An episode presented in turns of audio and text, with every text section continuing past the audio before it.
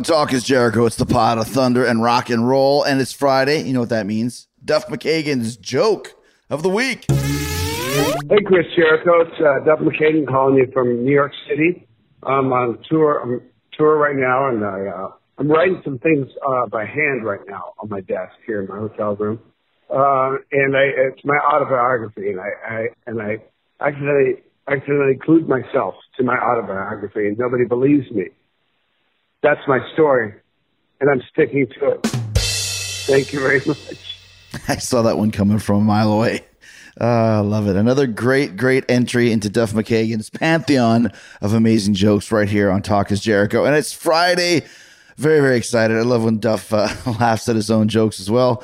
Uh, usually that makes me laugh too, even if the joke isn't that funny. Which, listen, when Duff is calling in, they're all funny to us because we love Duff and we thank him for always sending in uh, a joke. Hasn't missed one Friday since we started doing this almost two years ago. That's true dedication. That is a true Talk is Jericho uh, supporter.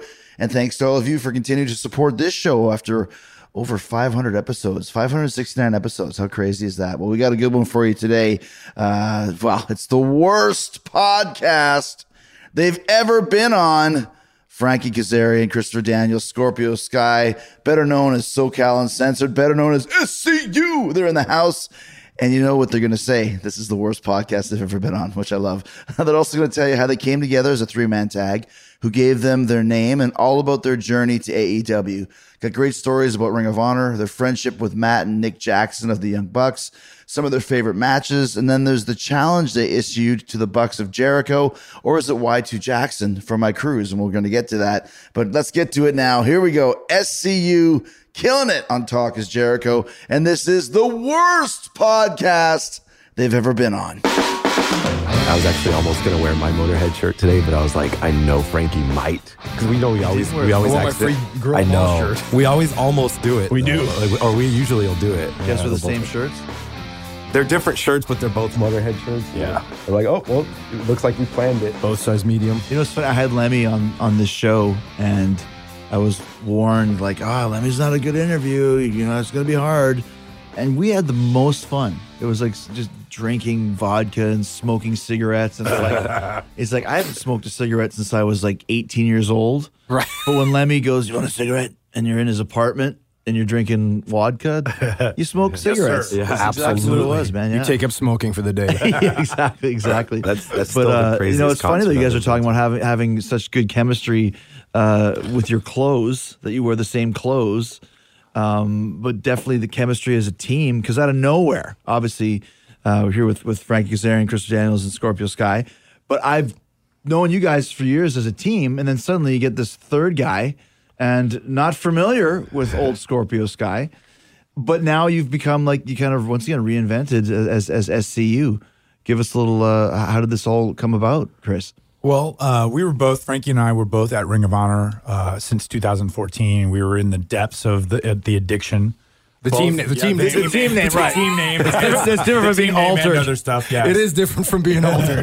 But uh, yeah, we're, The we were altered. the midst of that, and um, we had uh, a partner by the name of Kamaitachi who ended up going back to New Japan. He was a Japanese guy, uh, Hiromu Takahashi. Oh, that's Hiromu. He was a yeah, Gotcha. he was our third guy Really? for a short period For a of little time. Ring of. Honor? For a little yes, bit. yeah, Oh. we made him like not our young boy, but our, our our third member. Yeah. and we had him for about a year while he was on excursion with us. So um, once he left, Frankie and I, you know, in a in an effort to continue to sort of stay relevant and do stuff in the Ring of Honor system, we were always looking for a third member. And while that was going on, Frankie was also working very hard to try and get Scorpio a Sky just a job at, at Ring of Honor. And the Bucks were the same way. They were always pushing for Sky. And when we would come to Vegas, hey man, is there a spot for Scorpio? Is there a spot for Scorpio? So finally I went to Hunter and we got Scorpio a This is spot. Hunter Johnston. Sing, Single H. Not- Single not- H. not single one, yeah. What the hell? Why, why, why was this hard to get you a job, Scorpio? What? I I don't know, man. Uh, it was like I've been in for just over 16 years now, and I, and I- What? yeah, No kidding. yeah, yeah. I started 16 year overnight sensation. I, I honestly think it was just a matter of the number of spots versus the number of people that are always trying to get spots. Mm-hmm. Like Ring of Honor at this point was very popular and and was seen as a destination for guys to break in and to get their first taste of any sort of national spotlight. So of course, every time we go to a show, there's guys in the locker room in their biz cash and like, hey, if you need anything, let me know. So, you know, as as the Can good just say brothers thing? do, B- Biz cash. The biz cash, is yeah. the uh, term for business casual. Yes. which was the uh, We've the- shorthanded the- it. Yeah, it's the uh, the dress code that we must Right. adhere to. Biz cash. So, um, as good brothers, we're always trying to get people that we know are good and are friends of ours. We're trying to get them spots when we can. So it happened where Scorpio had a spot in Las Vegas, and um, was that the one where he wrestled Cody? Was that the one? 'Cause it was soon after that. I, Did a I wrestled couple, Kushida and Cody. Right. He So- impressed. yeah, so Yeah. he he wrestled Kushida and then he wrestled Cody in a spot, and then there was something along the lines where they needed someone to tag with Flip Gordon, and it had just happened. The The spot in Vegas had just happened, so I mentioned to Single H, Scorpio's available. Why don't we use him? And this was the weekend in San San Antonio. Antonio, correct? Mm-hmm. So the next weekend in San Antonio, we did a four on five. It was myself, Frankie, Flip Gordon, and Scorpio against Cody, Kenny Omega, Bucks, and Stephen Amell. Well, actually, before that, I think is when uh, we had that Philly match. Was that before or after? I Yeah. thought that came after. No, the Philly match was my second shot with uh, which was uh, it was the Bullet Club. It was the Young Bucks, Marty, and Page? Was it Page or Cody? I'm trying to remember. I think I think it was Page uh, against uh, Coast You, to Coast, Flip. Flip, and myself. That was my second. Okay. So you're just getting booked when you can, kind of just a one and Yeah. done Well. Yeah, the the thing in Vegas got him that thing in Philly Mm-hmm. because he'd impressed then, and he was as a younger guy to the Ring of Honor audience. They had this four on four where it was like four young guys coming up, and Flip was like the leader of this young crew, and Scorpio was the second guy, and then Coast to Coast is another young team in Ring of Honor. So at the end of that match, Nick Jackson actually got on the microphone and said, This guy's been busting his ass for however many years. Ring of Honor, you should give him a job. yeah. And I remember walking out into the parking lot. This was at the 2300 Arena, the old ECW Arena. I remember walking up to Hunter in the back. And it occurred to me, I was like, well, wait a minute. Why don't we make Scorpio the third guy?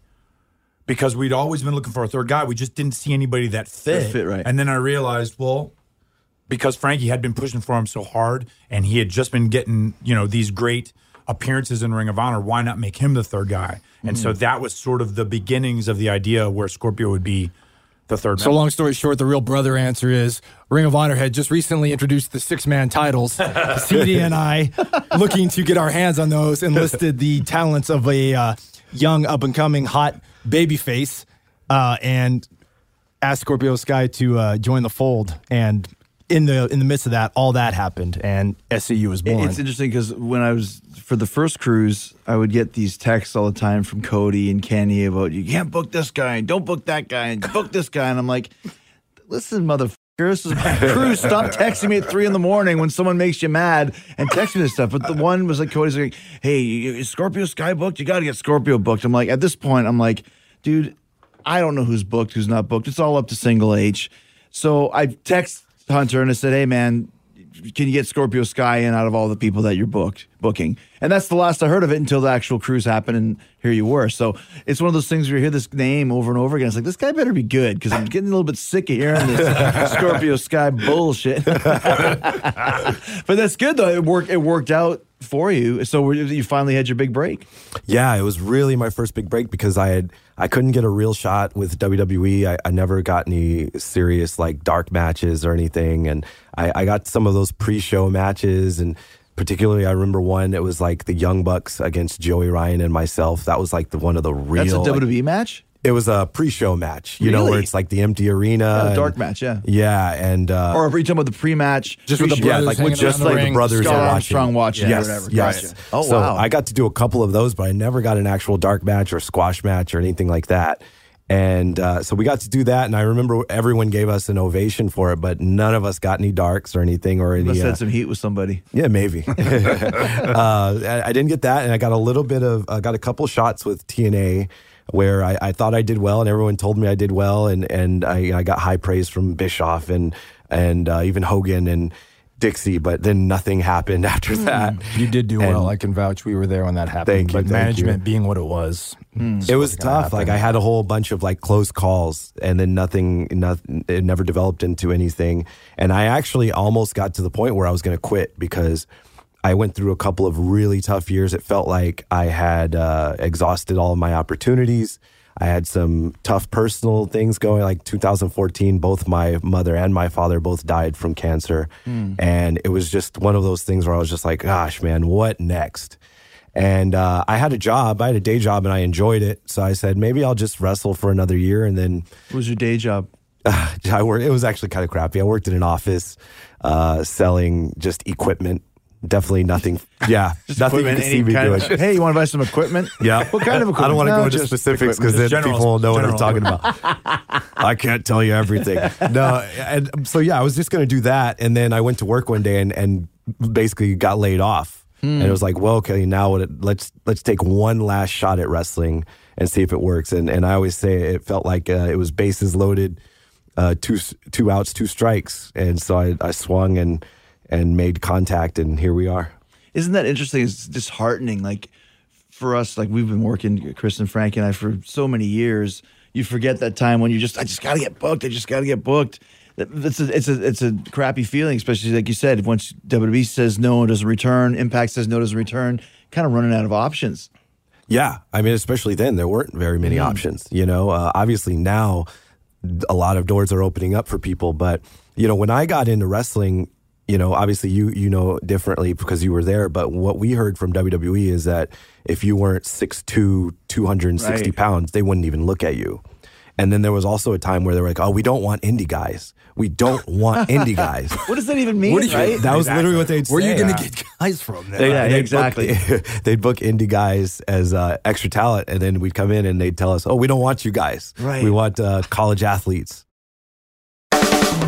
I was talking. I believe it was um, uh, who was I just talking to? Mustafa Ali, or somebody along those lines that had a tryout, and when they got to the tryout, they uh, uh, oversaw the list of people that were there. I know it was. It was Jeff Cobb. He had a Cobb, tryout, yeah. Okay. and he happened to oversee the list of paper, and it said athletes and all like the football players and whatever, and then indie guys. Right. And that's where Jeff Cobb was, and he's like, I wasn't the Olympics for Right. Right, for- right, right. I think I think I'm an athlete too. Does it get any more legitimate than But that? But that, like to, to be, it was almost a detriment. Same with the same with the girls too. For the longest time, if you actually had trained and had the audacity to be a wrestler, well, we don't want you here in the biggest wrestling company in the world because you're too indie. Like you said, whatever the hell that even means. It's All like of us came from the indies, right? Right, Pretty right, much. right. I mean, I did. All, all of us did. But at the time, that was like you said, like a dirty word. Yeah, Yeah, when yeah. guys were asked for advice back in that time, it's like, well, go find something you're good at sport wise and succeed at that, and then maybe you'll be on their radar. Absolutely. Because being an indie guy doesn't work, I guess, when, which when isn't the was, case. when we were still doing the UPW thing, Bruce Pritchard came and he literally said to me, I said, Bruce, what do I need to do? And this was 1999, Nine, 99. 99. And he literally said, Well, you're not 6'2, 240. Legitimately quote. And I was like, Well, there we go. You know, what do you say to that? So, But that and- was, but that was that was an actual statement. Yeah. Mm-hmm. Company verdict, edict.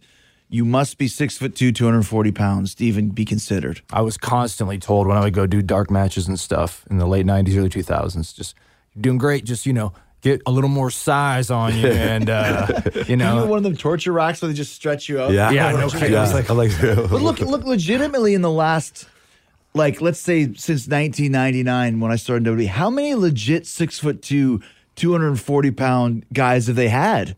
I mean, I don't think Cena's six foot two. He might be six foot two, but other than that, I mean, who? Right. Right. And the funny thing too, there were so many times, especially when the developmental territories like Memphis, not not counting NXT, like before that, there were so many guys that they took chances on that washed out pretty quickly. And I, I personally, I was like, well, wait, how how come that chance was never taken on me? And I'm sure you felt the same way. You felt the same way. UPW, the same thing. Yeah, there, there was the whole thing. every guy that was signed there. Cena was the only one that lasted. There was they had probably ten guys from out here in SoCal under contract, And there's, there's so there's that yeah, the Rick Bassman's Bassman's thing. Yeah, UPW, right? yeah, yeah. So yeah, exactly.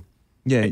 it just seemed weird because it's in such a subjective uh, business, like it's not how good you are, it's not how talented you are. It literally sometimes is who you know, as as all of us mm-hmm. know. Mm-hmm. And so, like as good as he was back in TNA, we were both there and we watched it. It's like, why aren't we giving him a shot? And it was just, well, Right. spots on the roster, time on the day, time on the show. But see, I remember so- Konnan told me this years ago, like in '91 or whatever. I called him or got in contact with him before I was even anything, and I was like, "Hey, are you are you hiring?" And he's like, "We're always hiring when we see somebody we want.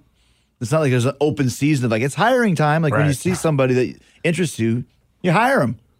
That's it, right? 100%, yeah. Right. You know, it's funny. It just as a quick segue, it was like the, the worst thing you could have be if you wanted to get in the WWE was a wrestler, and it's like now like the worst thing if you want to open for Metallica or Kiss and you're in a band, forget it. You got to be a painter.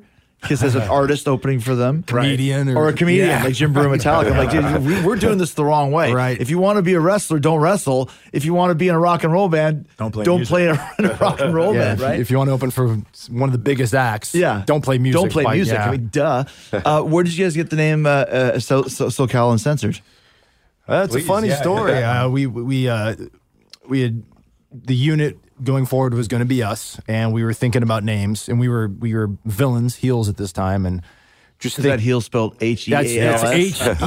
H E E L for anyone that needs um, edification on that. We're not going to get there. into details. but We got this ridiculous group text with about 50 brothers on it. And like you said, by the time we check our phone after this one hour conversation, there'll be like 200 uh, texts from these guys. And there's Shout a, out to all problem of guys. misspelling the word, word heel. Right. Not from anybody in the group, but No, from no. outside sources. Uh, so yeah, so we were uh, we were bouncing names back and forth, and obviously we're all from SoCal, got our start in SoCal, Southern California, and there's a uh, there's a website out here based, and it's called SoCal Uncensored, and it just covers the Southern California wrestling scene, and it's been around for 20 years. Yeah, good It's been around a easily. long time, Yeah. and you know it's it's a cool cool site, and we all kind of uh, CD Scorp, the Bucks, and myself joke about it. We always joke about, you know, because we it's kind of an inside thing. Oh, SoCal Uncensored, you know, not a lot of people know about it. And uh, one day we were, I remember we were in one of those towns in Florida, and we were sitting in the in the parking lot of the uh, the one whatever brutal hotel we were at, Right. waiting for someone. And, and Nick Jackson just goes, "You guys should call yourself SoCal Uncensored." And we all kind of laughed. and We're like, "Oh, it's kind of cool." And I don't know who one of us hated it. At I first. didn't. I, CD hated I didn't it. hate it. I, didn't, I only hated it because it was the website. To Right. Me. Like to me, I was like, oh well, we should do something similar or or newer, but we can't call ourselves SoCal Uncensored because of the website. Right. That was my thought. Right. I didn't hate it. Right. But Nick, in Nick's eyes, I hated it. Nick, Nick Jackson "Oh, tells the story. He hated it. It wasn't Nick was trademarked at all. No, the, for for the purposes of a website, I believe so. But like as a like a wrestling group, it wasn't. So it was like, and we actually uh, before we decided that was going to be it, we contacted or got in contact with the guy that runs the website, who's actually a pal of ours. Yeah. we Right. know him, Yeah. and uh, said, "Hey, we're going to do this," and he's like. Go for it. And he, he knew Sky and he was a fan of Sky's work. And he said, if it's going to help Sky and you guys going forward, have at it. And we're hmm. like, dude, it just fits. Right. It fits 100%. because, It works. you know, and it just kind of went into that whole, you know, well, let's reinvent, let's reinvent ourselves. You know, let's kind of, you know, we're all from SoCal, so that's an angle going forward. We're SoCal uncensored, and But it's, it's it's smart to do that because once again, one of the, the secrets to having longevity, as I can attest to, is reinventing yourself and evolving. And once again, here you guys are, especially Chris and Frankie, with this whole new gimmick, completely different from what you had a year ago or however long. Such a great uh, great move for you guys to do that. Yeah, it definitely worked out, and I think part of the the reason for the success too was being a part of being the elite with the Bucks. Like that, 100%. That uh, that gave us character development that we weren't getting in Ring of Honor just because the Ring of Honor television style. There's not a lot of backstage. There's not a lot of time that's not spent in the middle of the ring, mm-hmm. and so we were showing our personalities on that show as SoCal Uncensored at the same time as getting in sync in terms of the ring work when we were in the ring and Ring of Honor. So I mean, all that sort of happened at the same time, and I think that opened a lot of eyes as to the type of complete performers we could be as far as in ring plus character plus you know a little bit of comedy, a little bit serious, all of the Yeah, and we, and we needed that because when Chris and I hit our stride as a tag team in TNA, it certainly was because of our our personalities. Like we were finally allowed to talk, allowed to be ourselves and come up with stuff creatively. And that's when we, as Bad Influence, really hit our stride. And we needed that. And we just weren't getting it, unfortunately, at the time in Ring of Honor. Because, like he said, the television structure just wasn't that. But we were doing it on being the elite. And a lot of people watched that show because it immediately, when we started doing the SCU bits within a couple weeks, the, we could hear the crowd reactions just flip. It was it was nuts. I was gonna say how influential and important is being the elite as far as what do you think, Sky? huge, huge. Um, it it first it, starts out as one of those things that's just very organic. Like he talked about how we got the name SoCal Uncensored, which was basically Nick's idea of like go with this, go with this, and and I, and I was there for all the conversations because we would ride together of trying to talk him out of it. And nope, nope, you need to be SoCal Uncensored. You need to be SoCal Uncensored, and then even moving on to like us, you know, talking trash about towns and Matt saying uh, I want to put you guys on being the elite, and I just want you to do what you do.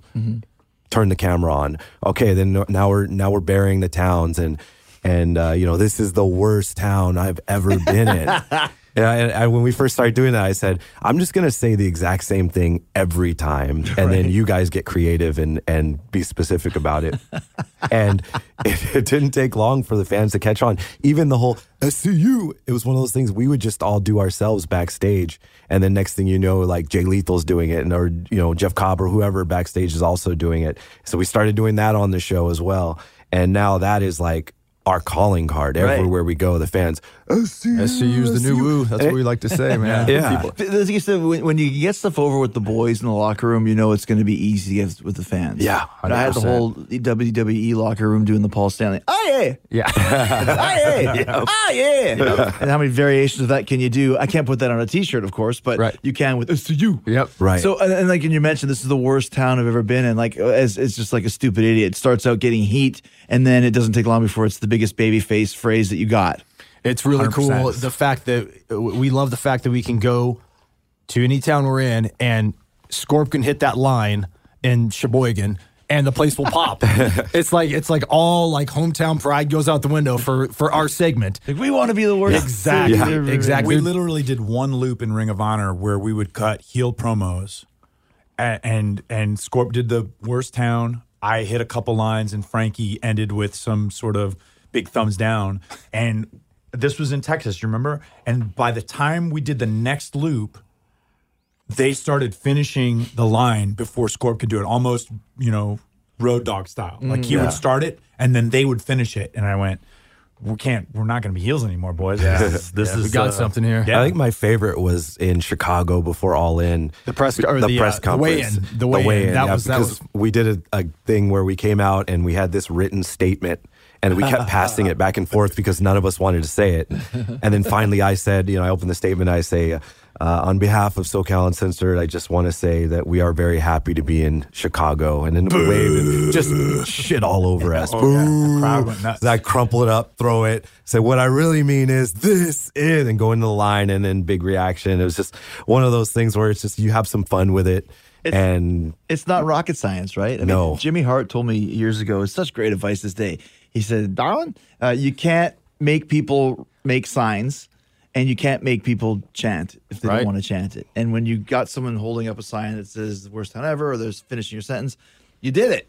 Yeah. That's the secret of wrestling right there. Right. Connecting with the audience in that way, which sometimes actually all the time is more important than the nicest moonsault you could do or the greatest, you know, space tiger flying drop or whatever the hell it could be, right? that line Space made me a better wrestler actually because it's kind of a joke you know but like the pwi 500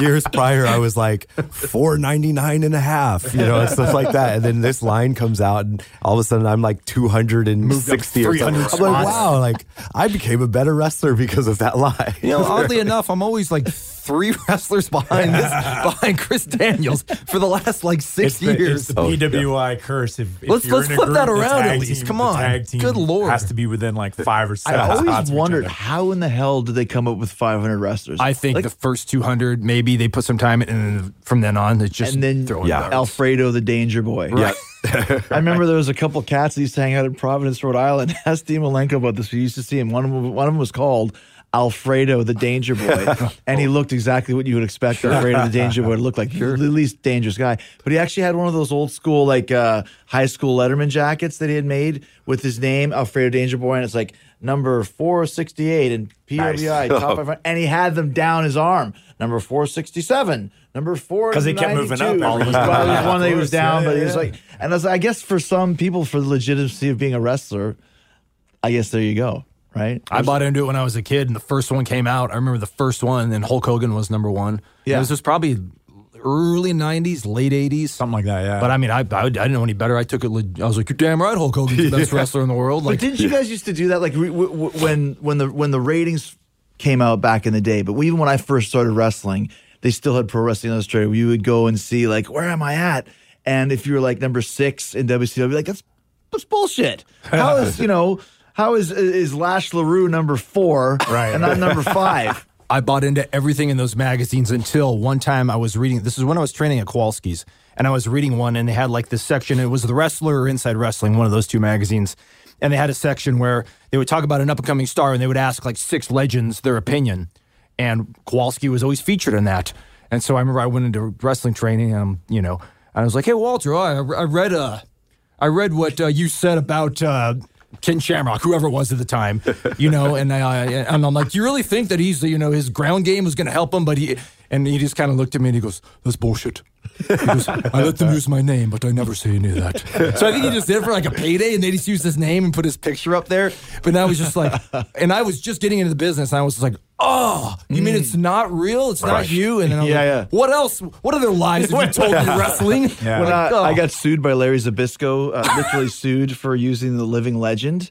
Uh, in about course you did. 2002, I had to go to a deposition, literally a deposition on my day with a bunch of lawyers, and the some of the uh, evidence that was submitted was Larry submitted Pro Wrestling Illustrated magazines that said he was the living legend. Right. And I'm like, this is uh, this is the actual pro wrestling. I'm like, you- this is all not real. Right, right. This is just some guy writing it all. That has to be the only time in recorded history that an Apter mag was used as evidence. That's great. in a trial. That's so good. But you know, I Oh, remember we were in Philadelphia one time, and uh, Apter was there, and Flair and Brett were there, and they were all sat down and eating, and it got a little bit uncomfortable because Flair was like, "Yeah, remember that? Remember that time when you uh, put Brett higher than me in '92?" And Brett's like, "Yeah, well, that was bullshit when you were there in '91." And there was a little bit like Apter was kind of in the middle, as they were kind of angry at Apter for rating one above the other. Right, right. You know, boys bought into it, right? Good lord. Yeah. So let's ask, ask about this. Um, about how you guys are one of the first signees for for All Elite Wrestling. It was announced that the Bucks had signed and Cody had signed, and then right after that was that SCU had signed. And is this just a, well, obviously just another one of these amazing moments of happenstance where all your guys' contract just happened to be up at the same time as everybody else's? Yeah, actually, um, when we when I signed my contract, uh, when we went to Ring of Honor in 2014, Frankie and I were the tag team at the time, and so um, when This is from con- Impact to Ring of Honor. Yes. Yeah. So um, when con- when the idea of a contract was discussed, they came to us at the same time, and um, I remember I had signed a one year deal, and then I signed a two year deal, and that two year deal ended uh, this December, and so. Um, for us, obviously, that was that was good happenstance. And then while when Scorpio came in, there were talks about putting him under a contract, but they never really went past a certain point. They were just like, "Oh, well, we're still using him," and and um, it, it just just because the uh, the infrastructure of Ring of Honor is so there's so many jobs, but there's so few actual people in the office. Right. Um, so like sometimes I feel like that stuff sort of went under, you sort of got through the cracks, and um, in that in that respect, it ended up benefiting Scorpio because if they had you know a year prior, if they had offered him Right. a contract, he might have signed it and he might not have been available.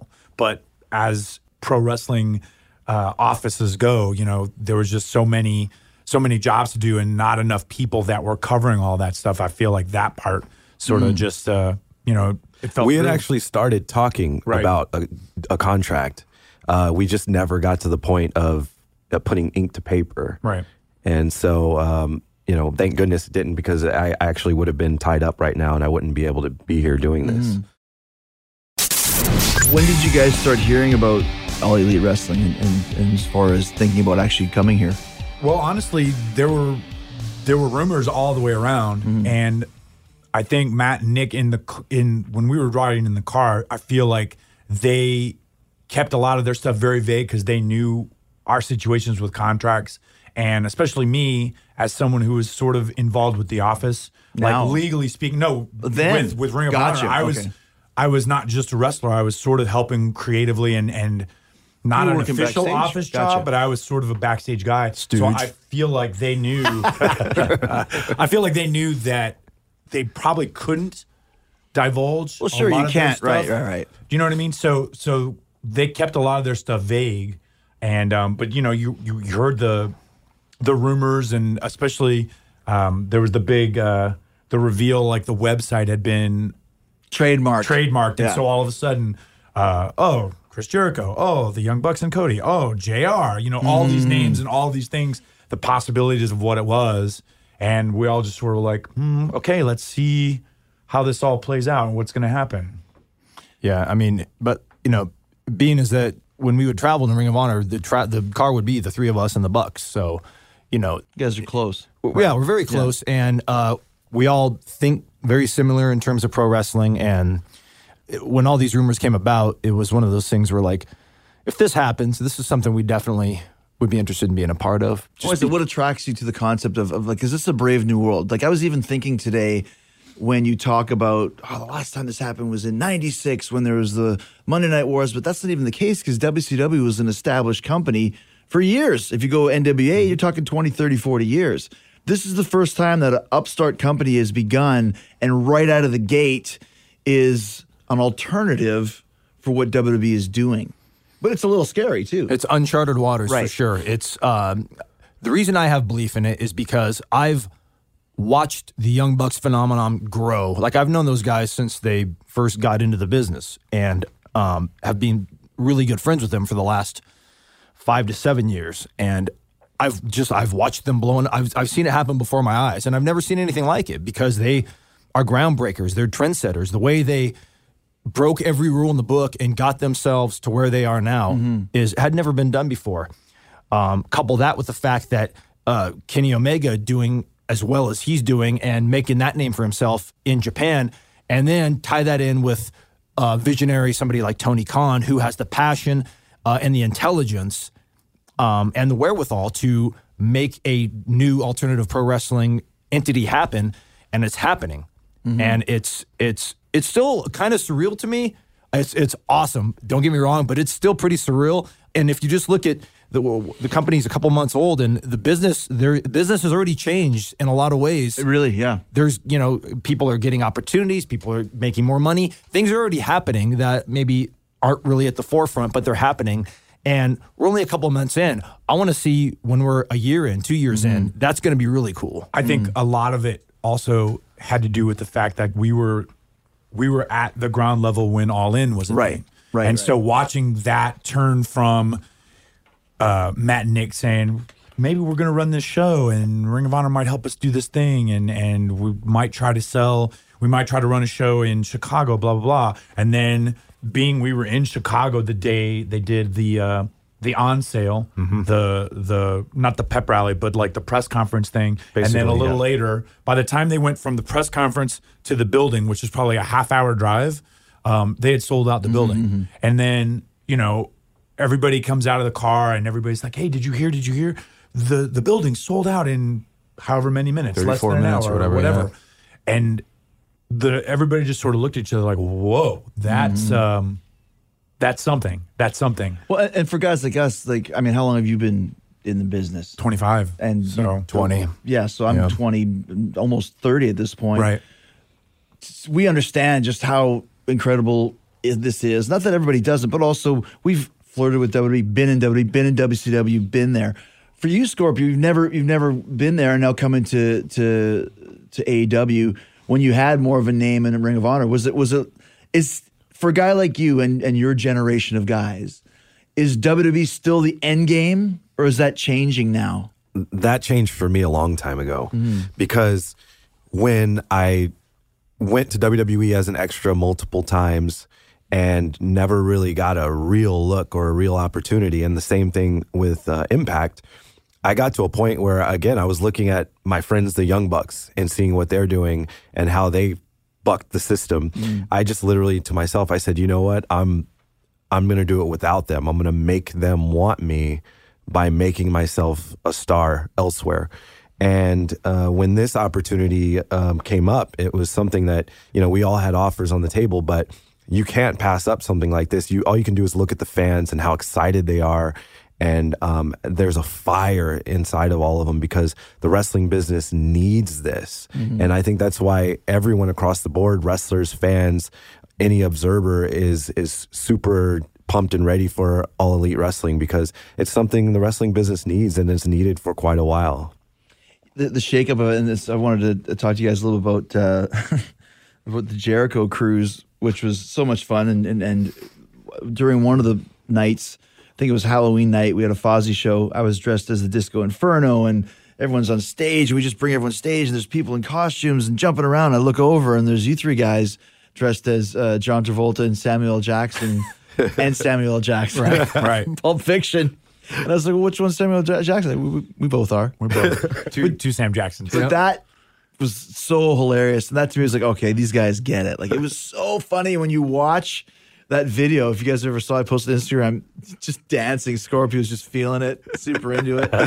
Uh, did you guys enjoy the cruise? Oh man, 100%. oh, man, it was. Uh, I did not sleep a lot on that cruise. Whoa, brother. Yeah, no, it was. It was. Uh, I knew it was going to be cool. I knew it was going to be a party because your name was attached to it. So I was like, this is going to be a party. Um, but I didn't. I didn't anticipate having that much fun. Like every night, every day was something just completely different. Um, uh, one of the days, and this was a really poor idea. Scorpio Sky and I decided it was a good game, a good idea to play a full court game of basketball. like uh, maybe what a couple hours before our show, Yeah.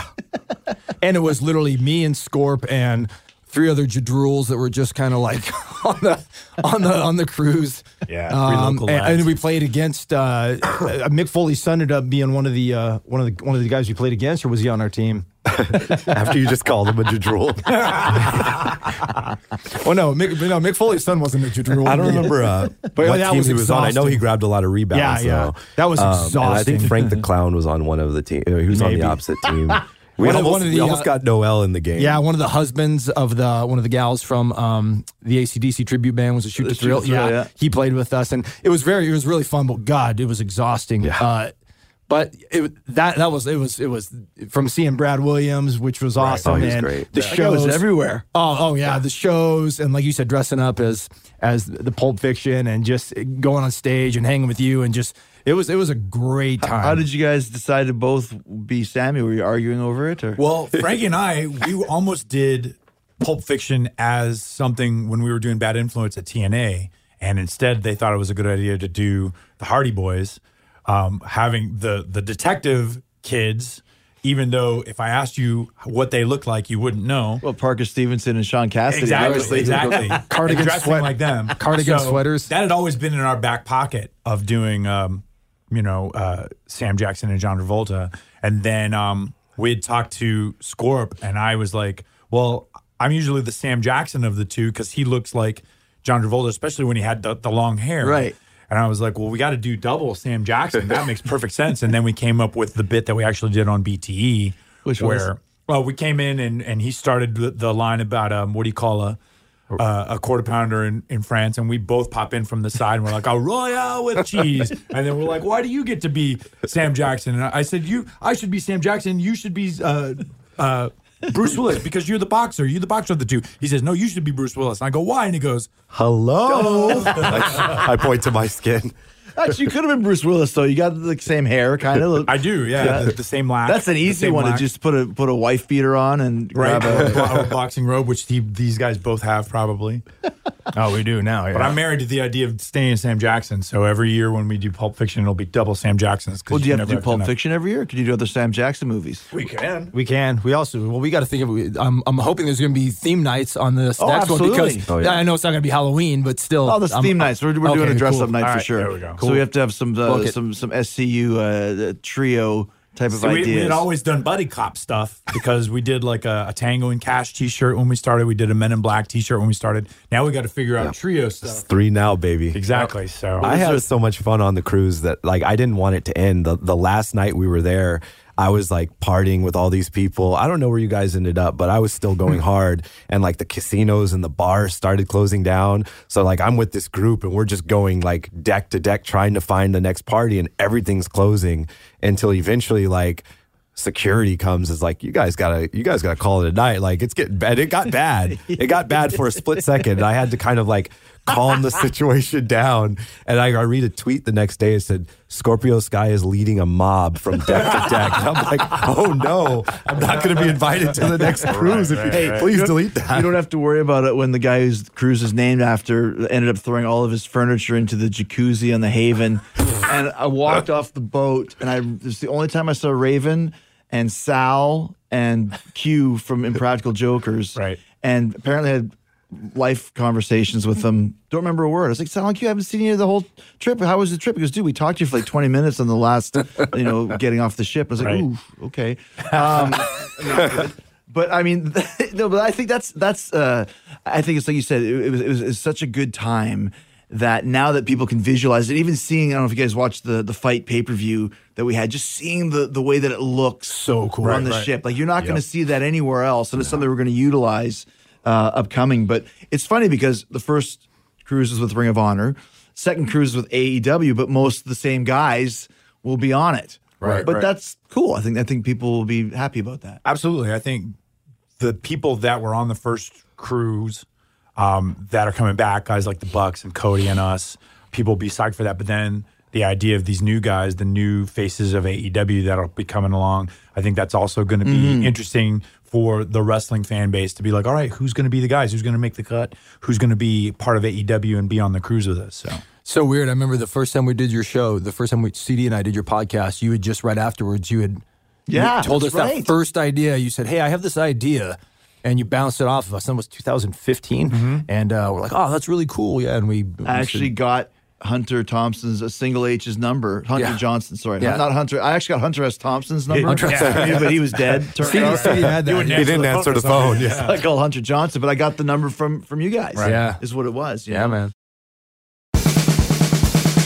Speaking of the end of the night getting a little bit rowdy, we got a little bit rowdy in Las Vegas at the. Uh, Oh, boy. there's a little bit of an argument. A little skirmish, skirmish. skirmish. a little bit of a little bit of a skirmish there. Yeah. There was a skirmish there. Uh, that, that happens when the when the brothers get fired up. It was a crowded bar and someone was getting yelled at, and there was a little bit of a skirmish. going Yeah, on. yeah. I don't. Uh, yeah, I don't, I don't know who's getting yelled at. Who started yelling? I, I, was just, tried. I tried to be peacemaker because Barry Bloom was with us for a hot second, and he started to look around as if like He got scared. a little bit. He was like, was scared. "Um, "This is starting to escalate," and I was like, "Hold on, hold on, everybody." So I tried to take one of the gentlemen that was giving everyone a hard time off to the side and calm him down and talk us off the ledge. And um, after that, we all sort of scattered and regrouped later, and it all I think that was the first the time I've bridge, ever had a, a, an alcoholic beverage with Barry Bloom. Probably scared right? him away for life. right. yeah, exactly. What were you guys? Uh, I know, like I was pleasantly surprised because I'm always worried, like for example, the Jacksonville rally and then the Vegas rally where it's free, so you never know like who's going to show up. Like, is Right. any gonna any going to be here? And both times, I mean, especially in Vegas, the place oh, was Oh, jam packed, and Jacksonville was good too. Did that bother you guys at all? Were you worried that maybe what if we go out there and there's nobody there? Like, here's the big revolution, and it's just crickets. I'm always I'm always scared to death about that. I'm always not only that, I always I have a line that, you know, I have the crowd say SCU with me and every time I do it I always tell Sky right before I say it I go crickets. Because I'm always afraid that I'm going to put the microphone and there's going to be nothing. Nothing, just and the they always blowing. say it, but that's just I don't know. It's my weird wrestler brother insecurity. But yeah, with uh, with Jacksonville, I figured because it was the first, there would be people to show up just because they're curious what's going to happen. Vegas, I didn't know. Uh, Vegas isn't necessarily a wrestling town; it's Right. an entertainment town. It's not a wrestling town. When we got there and just saw the setup and saw what like Keith Mitchell and company had done, and then peeking my head out, and I was like, wow, people are there. People are wearing AEW stuff. Uh, they're ready to party. I was like, this is cool. This is cool. This is more of that groundswell. And was- one of the things to think about too is like both of those things. You there weren't going to be wrestling matches. It's basically like, hey everybody, come Right. watch guys cut promos. Maybe we're not even sure. Right. You know what I mean? Right. And, and to think that we can announce, hey, we're going to put up a podium. Some folks are going to say some stuff, and we still got this many people to come out. That is another That's a great sign point. that this is going to do pretty well. I think. That's a You great know? point. I remember Yeah. I, went to WrestleMania 2 on closed circuit. Okay. where you go, there's an old school thing. And I went with my friend, uh, the Googe, and we went and watched wrestling on a big, you know, monitor in the middle of the arena. And he's like, "They're not even going to have one match. Like, really? We're just watching TV in the arena. I don't get it." And I was like, "Yeah, like they could have at least put a ring up and had some kind of local match, Right, right. And we could have done that too. But I never even thought about that. We didn't even give him that, Right. Yeah, we gave him nothing.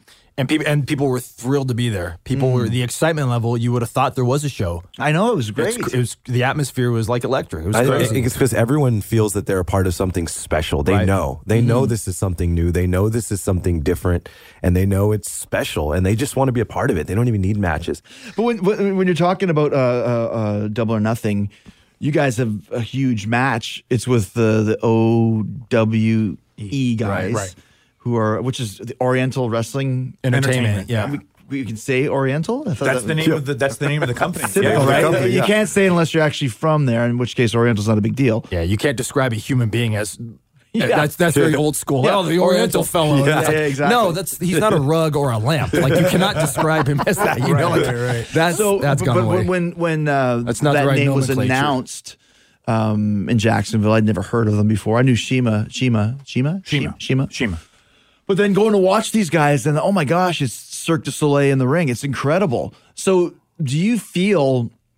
Because I was thinking, man, maybe it's better to debut them against each other, but to debut them against you guys, it puts them at a different level. But that's a lot. Your work is cut out for you now. Yeah, and and part of it too, like there are there are two different types of wrestlers coming out of that crew. One of them, one type is CIMA and his trainees, who are the guys that will be wrestling because they've been, you know, they're Japanese and they've been wrestling our style for a long time. And then there are the actual guys that got trained in China. Oh, gotcha. And those guys that are doing the kung fu, the Shaolin Temple style stuff. But yeah, at, at some point though, those guys are going to have to break in and get mixed in with the sure. talent pool, and that's going to be very interesting because, like you said, watching that video of what they have done and with each other and the style that they're doing, it's a completely different thing. And I think that um, it's going to be one of the things that sets Odo, um, AEW apart from what else is going on in the United States as far as pro wrestling.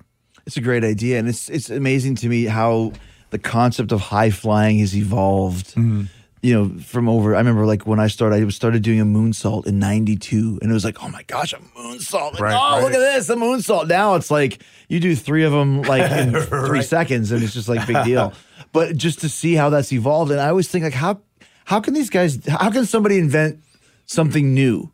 Like it must have all been done before, but lo and behold, here come these cats, and it's like I've never seen anything like it before. Yeah, it's like Ma- it's like Matrix, legitimately like kung fu movie stuff. It's it's insane, like the old school kung fu theater stuff. Right. like guys flying through the air, doing incredibly acrobatic stuff and kicks and strikes. And, it's and one of the one of the benefits to them is having someone like CIMA, who is trained by Ultimo Dragon. Mm-hmm. He's going to bring uh, the pro wrestling sensibility to these guys that don't know pro wrestling, but they do know kung fu and Shaolin Temple style acrobatics and and and fighting, and they're going to meld it all together into like a new product. And we're going to be able to show that to the wrestling world at Double or Nothing and going forward. Such a great idea. Such a great idea. When you guys mentioned that you traveled together and you have been up and down the roads, do you guys ever have any adventures like in the cars? Any anything going on?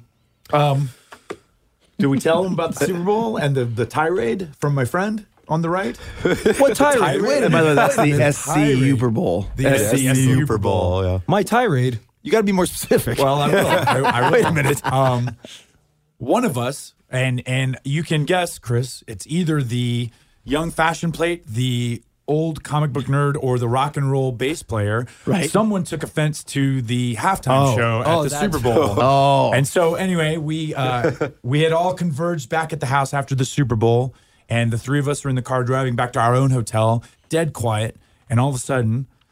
Frank Kazarian piped up at the top of his lungs how much he disapproved of the Super Bowl and the, the Super Bowl's halftime show and the music thereof. I may or may have not had a few beverages and uh, didn't remember that until you just started The talking about that. investigation is still underway as to whether or not alcohol was a part when you this. said that, I was also ranting on our Lyft back back to uh, Cody's house. Oh, right. and with a bunch of other uh, with a bunch of other of my friends in the car. I was I was also ranting. that I I don't know what prompted that one. No, it can- because as as you do with friends, sometimes there's a silence. There's Right. just quiet in the car, and nobody needs to say anything.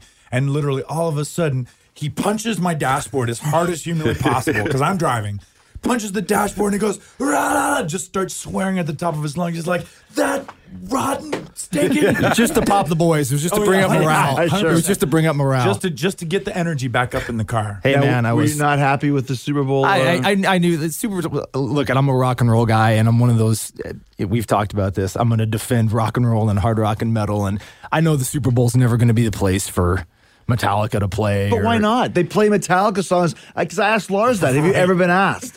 And he said there were some discussions years ago, but never been. They did. The closest they got was when the Bulls in San Fran. They did the night before Metallica Right, played that. right. But it's like they play Metallica songs between every play. Metallica, Right. Ozzy Osbourne, Pantera, those th- those three artists get more love during games Than Maroon any- 5. Exactly. 100%. You know what? But but those bands are still it's rock, it's metal, it's not safe bubblegum, sanitized pop. See, now I'm going to go off on a rant. Yeah, yeah, See yeah. what- Now's your chance. Oh, this is, uh, yeah, so I wasn't a fan, and uh, yeah, there's even video of me, you know, uh, maybe making a hand gesture at the uh, at the field. Uh, it, it was all in good fun, though. It was all it was all it was all in good fun. yeah, fun. I mean, though. in the end, in the end, we got to go to a Super Bowl. I Went to mean, Super Bowl. if Was you were that- asked oh, it me was a year awesome. ago if I'd ever go to a Super Bowl and watch my team, would've watch my team play Yeah. poorly. Yeah. You guys are all Rams fans. Yeah, that was not a good game. no, I'm a Not a Ram, good I'm a diehard Rams fan, and uh, Oh, really? Oh yeah, yeah. Been, Yeah, he's a definite. He was a yeah, full since day. Yeah, I'm a big football fan. and so that was it was uh it was cool going to a Super Bowl and my first Super Bowl and seeing my favorite team play.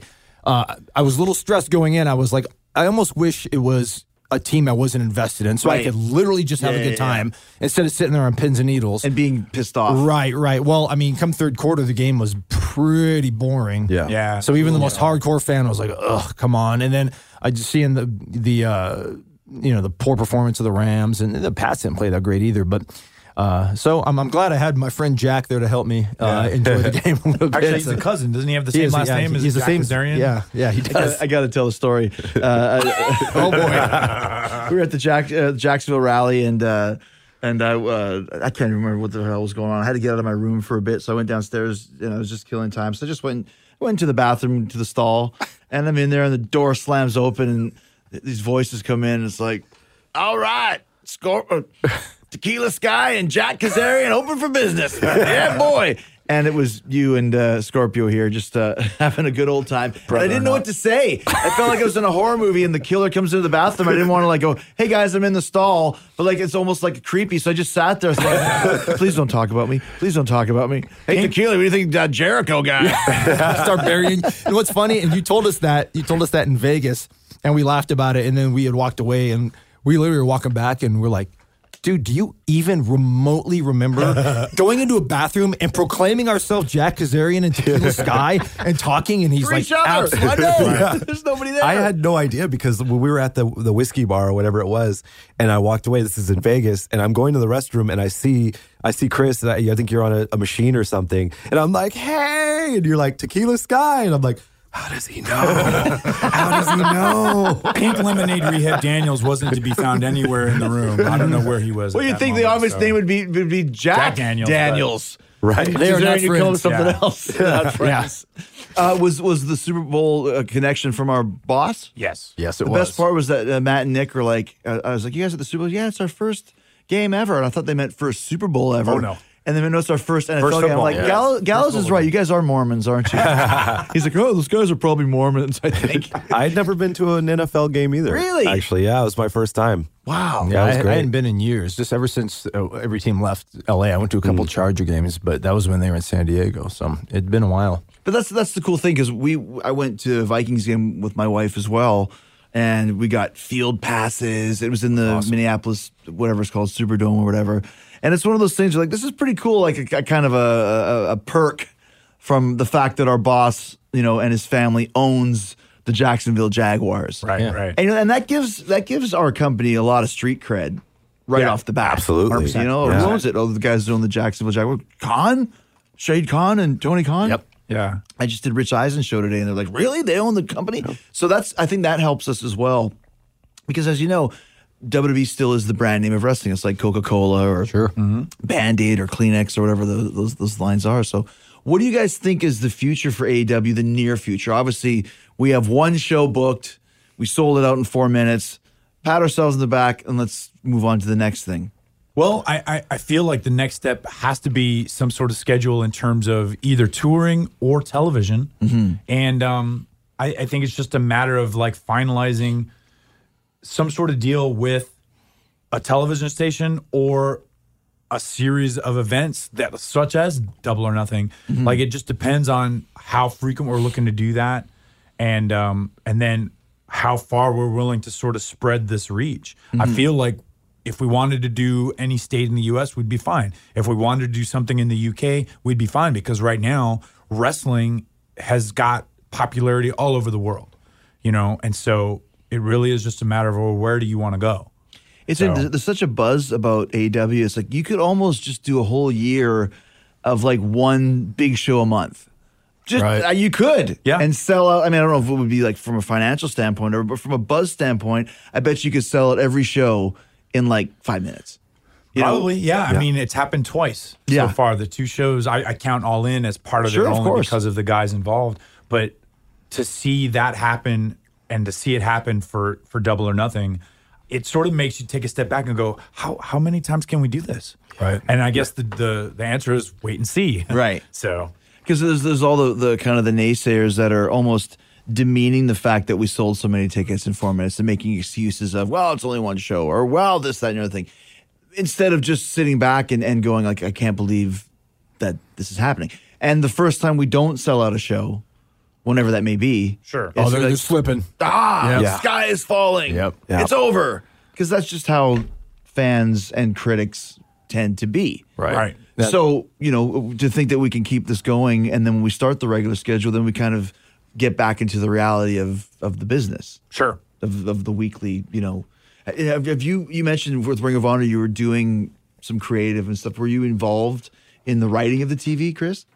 of of Ring, of, Ring of Honor? Honor? Yeah, yes, I was there when they were putting it all together, and um, like I had an opinion. I wasn't like the the the final say on a lot of stuff, but I would pitch ideas for TV and pitch ideas for for the live events and um, the like for example the the storyline that ended 2018 for myself and Frankie and Scorpio. The idea that we had one year left, like that was all an idea that Frankie and I had discussed in the car and we pitched it to to Ring of I pitched it to Ring of Honor and they they allowed us to go forward with it.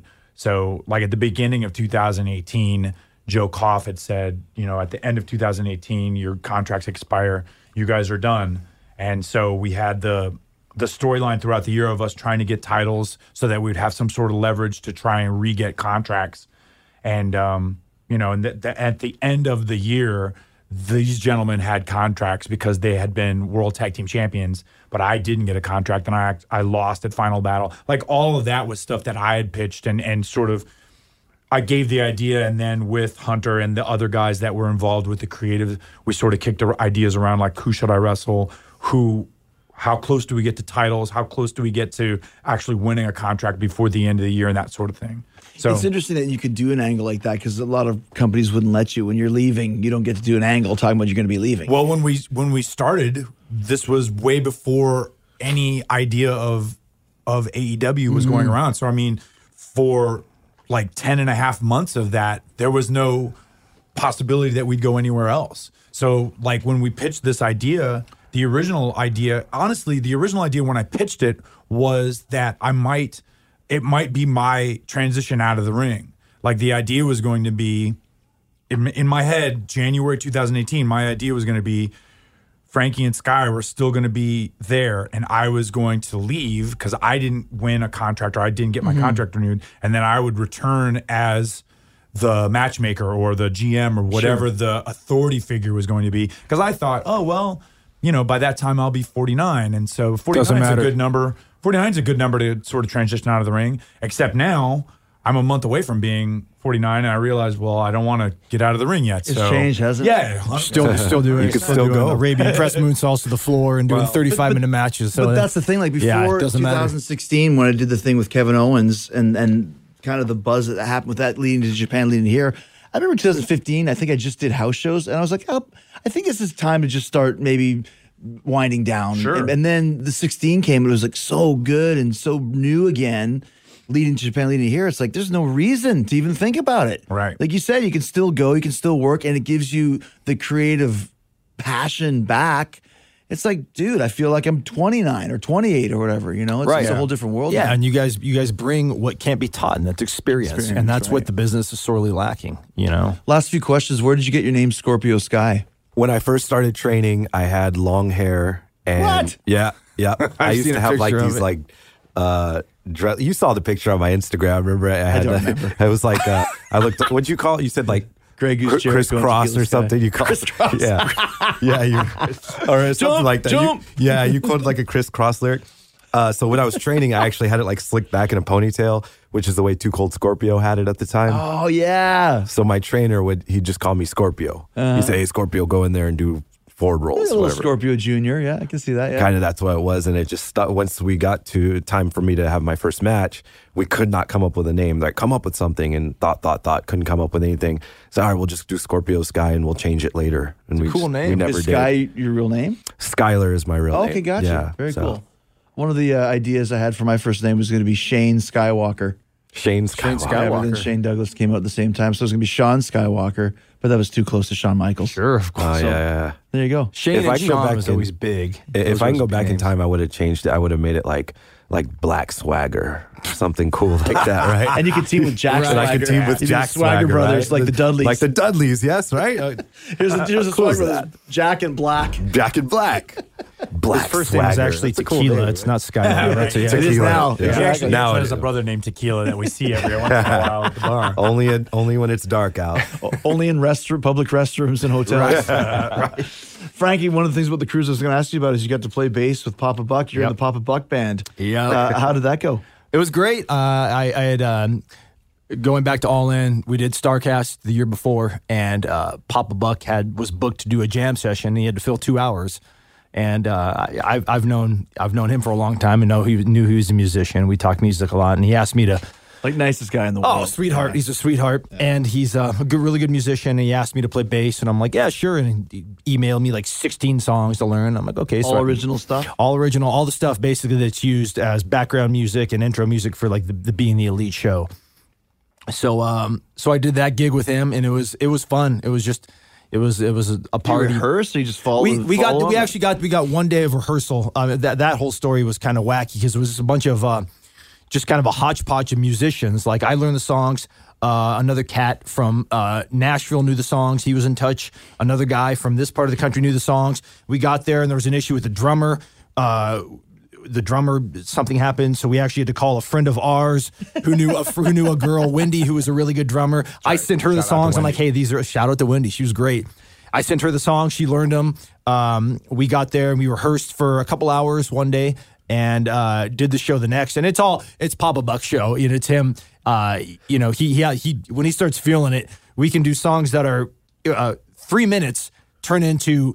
18 minute anthems, Right. Because he just Allman he- Brother jams. Oh, yeah, 100%. Every everything's in a Gadda-Da-Vida at that point. Yeah, but uh, the best part of all is like there's some guy on the cruise like this is kind of a, like God bless him kind of a, a nerdy guy. He's like, yeah, my name's uh, uh Al and uh, I'm playing guitar with Papa Buck. I guess when he couldn't find a guitar player on the ship, he just put out an open tweet. And said, "I tweet. know how to play guitar. 100%. And this guy said I can play guitar, and he was part That's of the and that's how it worked. And, and then going to the cruise, and he asked me uh, going into the cruise. He goes, "Hey, I'm booked to play some shows. What are you doing with me?" And I'm like, "Sure."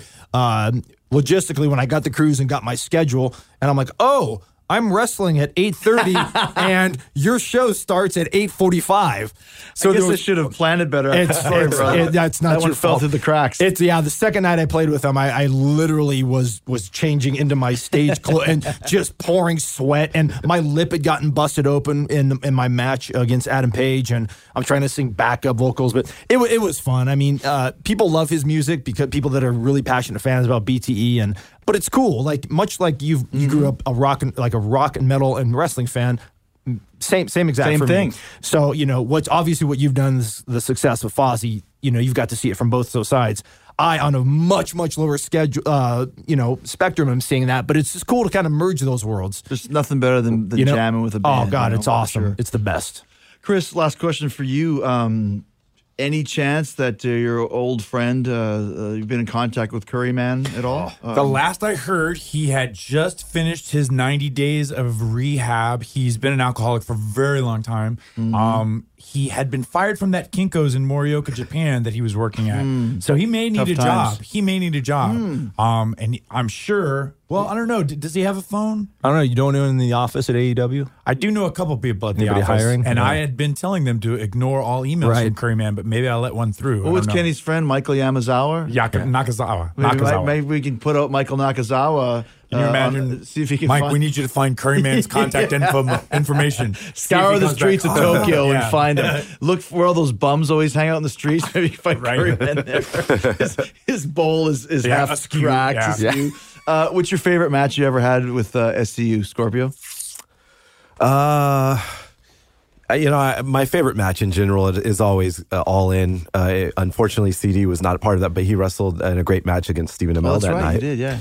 But uh, Frankie Kazarian and I against the Briscoes, uh, taking into account everything that led up to it, the environment, the crowd, everything just came together so well, and it was so much fun. So that definitely is my favorite match I've ever That's had. fine. I never saw the Briscoes once on the cruise. Not once. Really? Weird, right? Uh, that is yeah. The boys are wild. How about They are you? wild. Oh yeah, we can tell. How about you, Frankie? Uh, it's e- the easy answer is that because uh, the all-in match. Um, you know, Scorpio Sky and I filmed a Rocky Three training montage leading up to that, which got a lot of really good buzz, and we came out with Rocky Three inspired gear.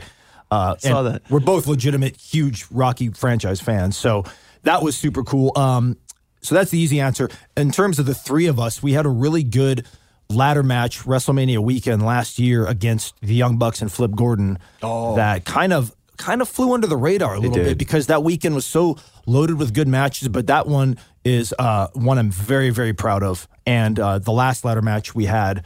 Uh, with Scorpio Sky and myself against the Young Bucks and the Briscoes uh, in Hammerstein Ballroom in New York was very special. You, Chris? Um, I'm gonna the the ladder match was one of my top, but also we um, the first time that we won the Ring of Honor six man titles was a street fight in Vegas. Uh, where we wrestled the Young Bucks and Adam Page, and that was really like the culmination of us as a heel trio because it wasn't soon after that we dropped the titles. We started to get buzz as the guys you saw on bte and it slowly turned into babyface. But like at that moment i felt like we were really running on all cylinders as a as a heel trio.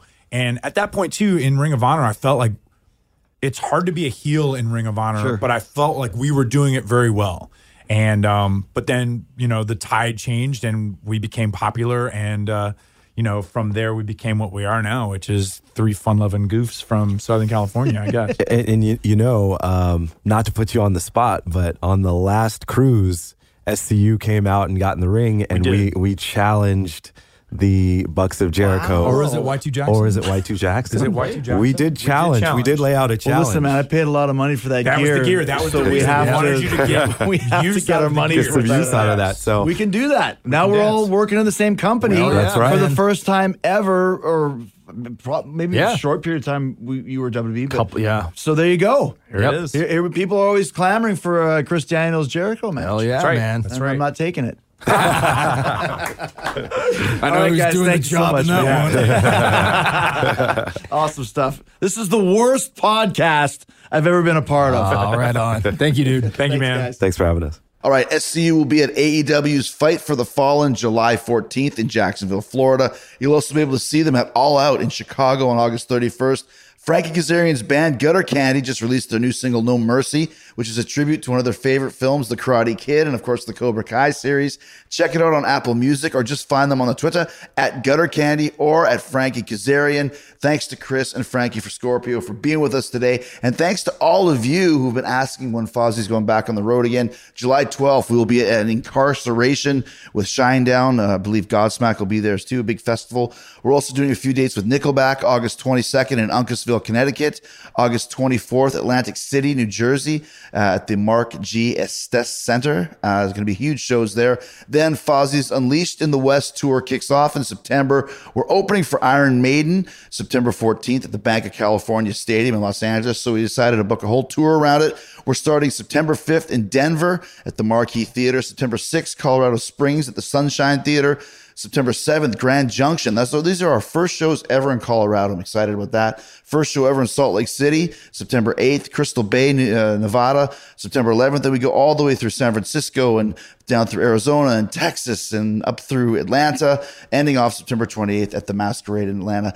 All ticket info at FozzyRock.com. You can also buy tickets to the VIP meet and greet we do before each show, one of the best in the business do a mini set for you, play some covers, play some songs you're not going to hear later on. Then we do a great meet and greet, spend some time with you, some good FaceTime. Go to FozzyRock.com for all information on tickets, VIPs, all the info, all the rock and roll, and go to ChrisJerichoCruise.com for all information about the Rock and Wrestling Rager at Sea Part 2. We set sail January 20th, 2020, and dude, we are almost 90% sold out. We are getting there very, very quickly, still six or seven months away. Ric Flair is going to be there, Scott Hall, Kevin Nash, X Pac, Eric Bischoff, Jake the Snake Roberts, Queen Sharmell, Booker T, MVP. Brad Williams is going to be there. He's hilarious. Uh, Bruce Jingles is hilarious. Sarah, Sarah Tiana, great, great comedian. Vickie Guerrero and uh, Shaul Guerrero and Chavo Guerrero will all be there, gathering of the Guerreros. Jack Slade is going to be the keeper of the ice. Red Solo Cup Jeff is going to be there, just hanging out and making you laugh. Fozzy's playing three shows Farewell to Fear, Rubix Kube, Killer Queen, the greatest female queen cover band in the world, Light the Torch with Howard Jones, Jared James Nichols, the Dave Spivak Project, Kickaxe, one of my all time favorite bands, is going to be there. And of course, AEW will be wrestling on board. We're getting ready to announce all of the huge, huge names that are coming on to do live wrestling for you. Diamond Dallas Page doing live yoga for you, Beyond the Darkness, scaring the crap out of you. What more do you want? ChrisJerichoCruise.com for all information. Like I said, we're getting down to the last uh, 10% of cabins, so do not get left behind. It's the vacation of a lifetime, and I want to see you on there. All right, coming up on Wednesday, got a big, big shoe for you. A really big shoe is we're going to have uh, Stomping Grounds preview with Jack Slade. He's going to be back, and we're going to go through the uh, uh, event that does not have a lot of buzz uh, coming up, but we're going to give it a lot of buzz. Even though we're banned by the WWE, we're still going to give you the best preview slash worst preview you're ever going to hear. So in the meantime, in between time, have a great weekend. Be safe, stay hungry, stay hard, stay wet, stay cool, and we'll see you next week. Oh yeah, oh yeah. This was the worst podcast I've ever been on.